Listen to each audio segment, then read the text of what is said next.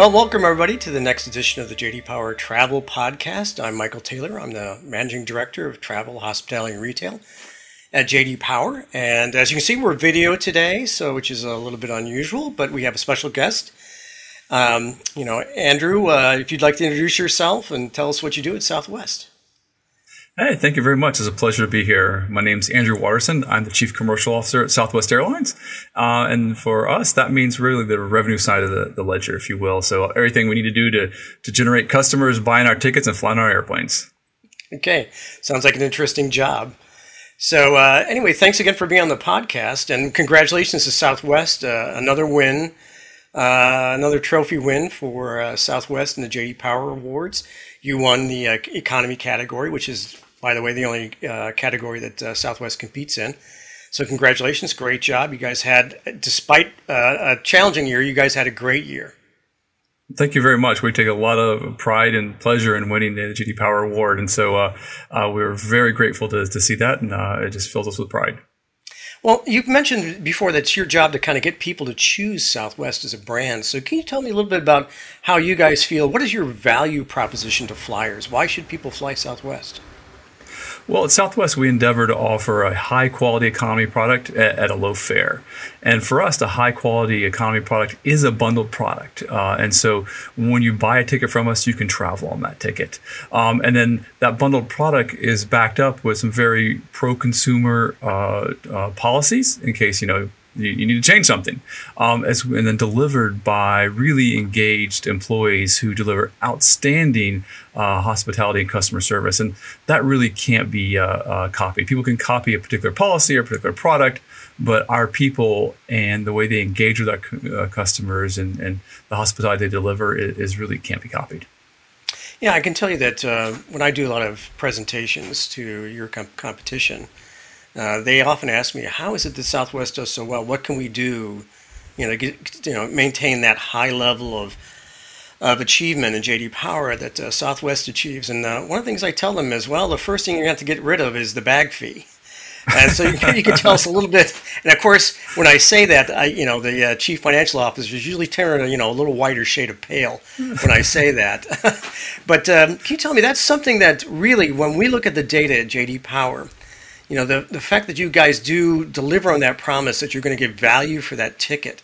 And the bag fee is one of the chief reasons why in our data that people pick Southwest. Uh, so can you tell me a little bit about, there must be discussions about reinstituting or, or, or instituting a bag fee in your case.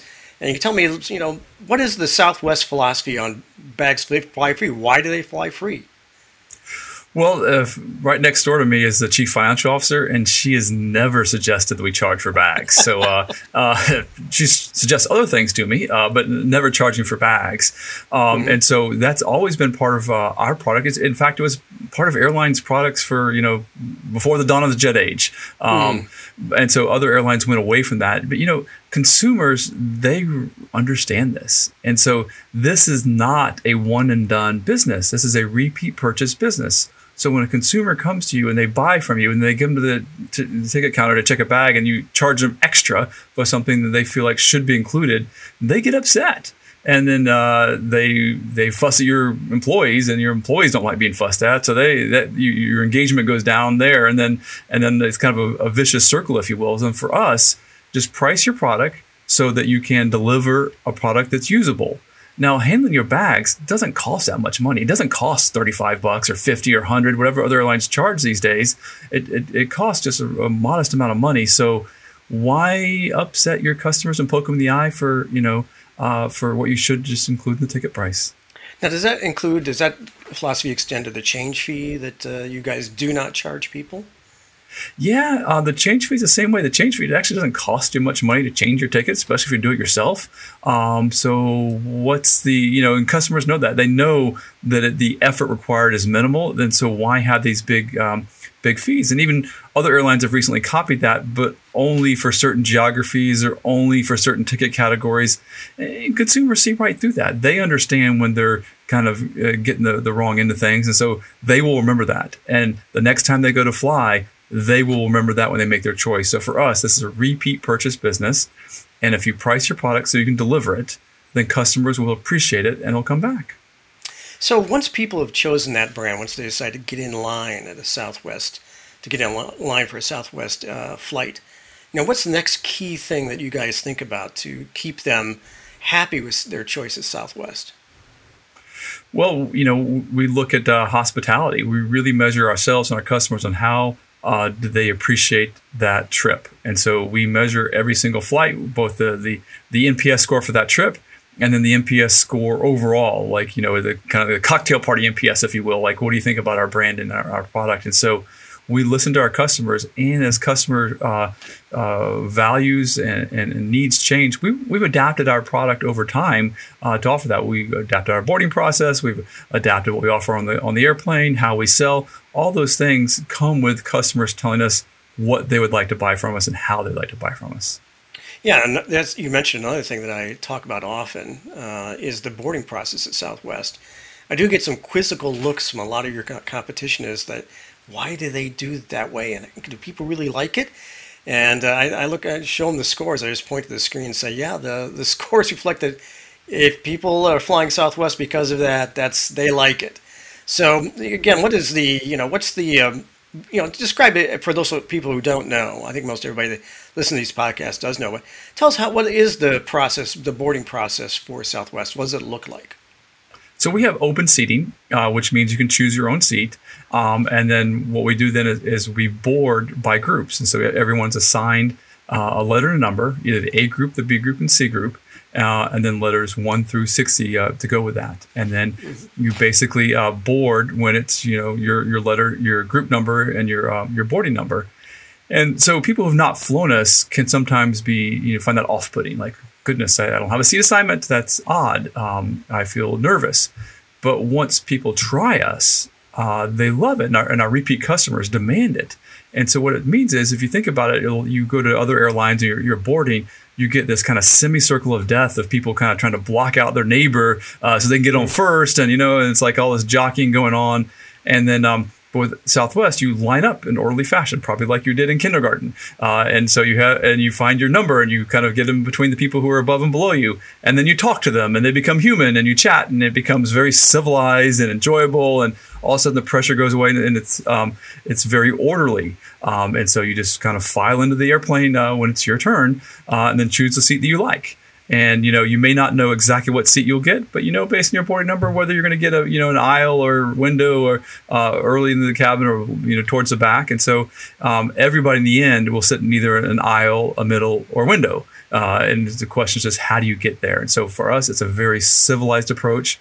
And then our, our high frequency business customers they love it because they're always changing flights and they you know and they know that there will be open seating. They change flights they don't get stuck with a bad seat because you know they can still get on early Okay, that's that is you know, and, a very efficient strategy, and I think it's one that's unique to you. I I say there's several ways to skin the cat uh, in the airline business, and you guys are definitely uh, you know setting your own tone with that uh, that kind of boarding process.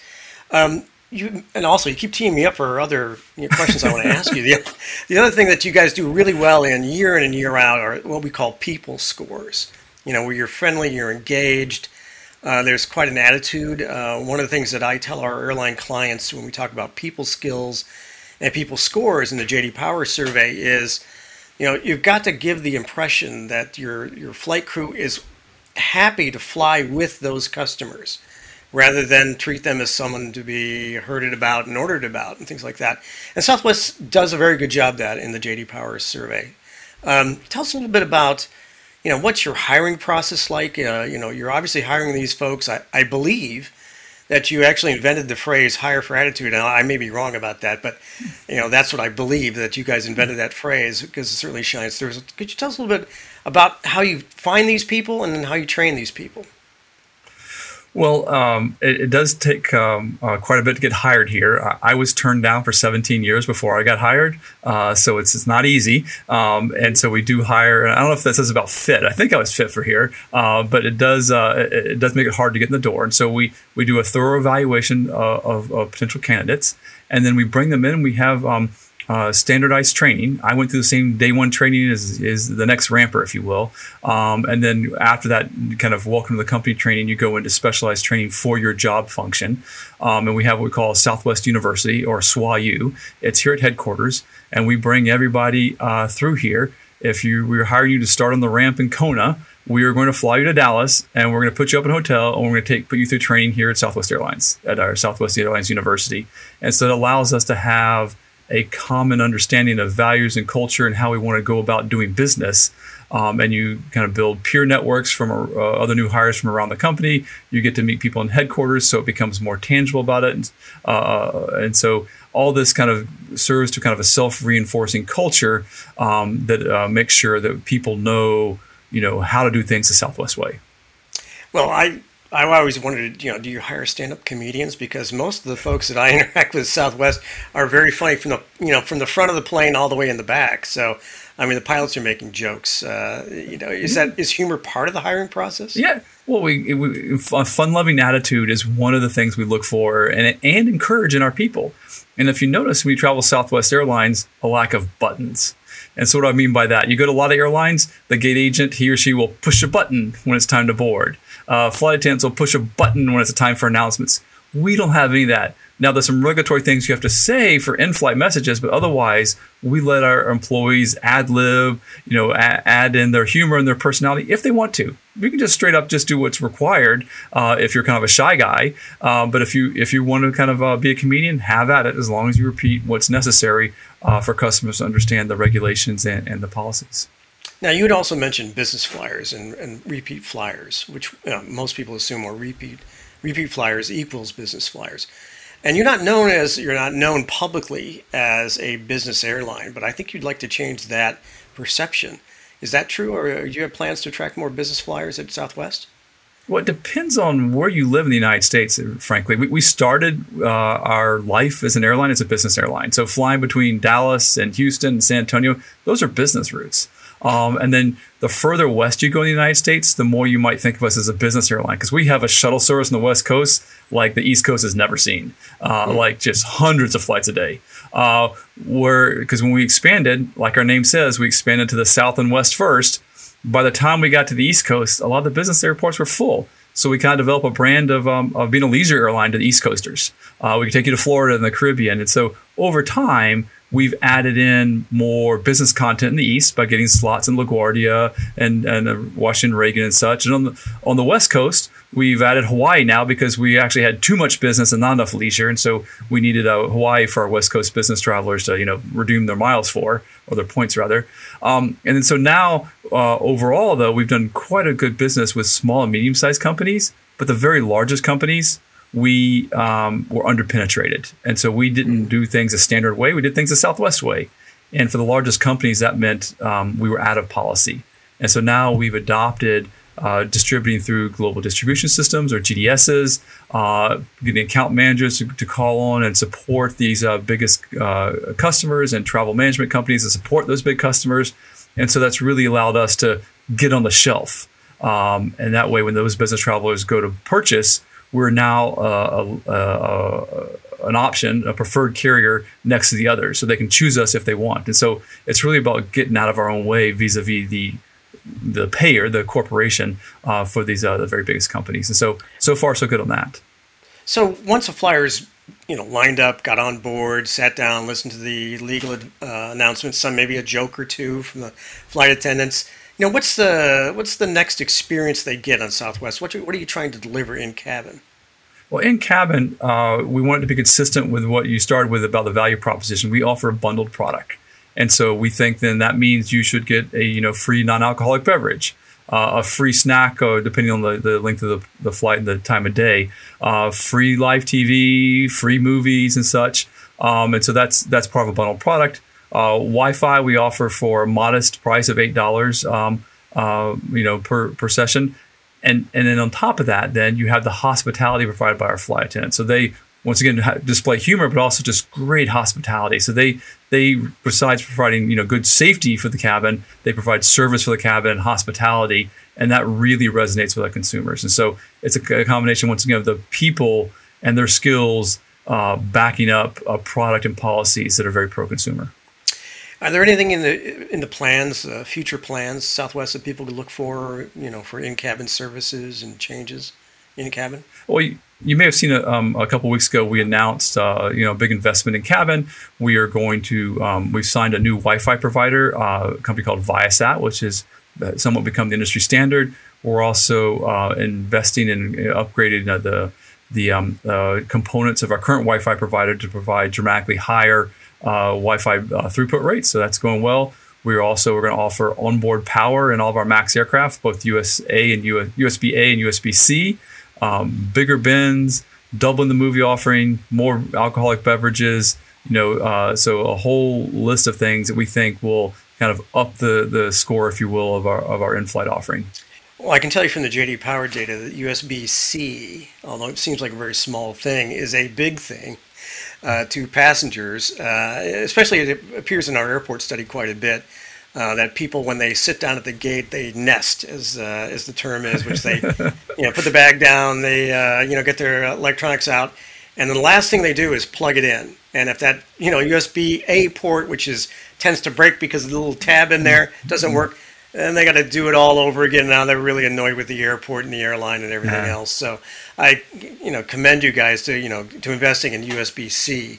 Uh, you know, which doesn't have that little tab in there and doesn't break yeah. as often. So, and that's the way a lot of laptop and stuff are going. So the USB C, um, in addition to the A, we think um, uh, allows us not to offer a 110 outlet. A 110 outlets, there's no way around. They take up your shin space, they take up space at your yeah. feet, which customers don't like. Whereas USB C, you can still deliver enough wattage to charge your laptop. And since most laptops are heading to USB C, uh, we think that's the path to take. Yeah, I, we see that same trend in the JD Power data as well. So you know, this is a uh, this is a an industry for you know big boys with big toys, and I include women in that too. So I don't want to exclude any women, but uh, you know, what is your you know what is your fleet uh, going to look like uh, this year and five years from now? Well, we've uh, during the coming out of the pandemic at the um, uh, middle of last year, so about a year ago, we placed a very large order with Boeing. So, including orders and options, we've got over 600 737 MAX aircraft coming. Um, once again, they'll have power, bigger overhead bins, uh, um, uh, and, and, fast Wi-Fi. And what we're looking for is to take these aircraft and kind of restore the network we had pre pandemic. We have 114 aircraft coming this year. Uh, 28 of those will be used for um, uh, retiring older aircraft. And we have 90 aircraft coming the year after. And so it's we have an opportunity here to really kind of bulk up our network with restoring what we had uh, pre pandemic. And so we think those the, that aircraft count will just be more of the same because right now our offering, based on what we see from the JD Power Awards and others, is we have a very well calibrated offering.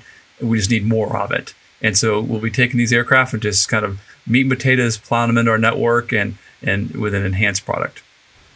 Well, once again, Andrew, congratulations and thank you very much for appearing on our podcast.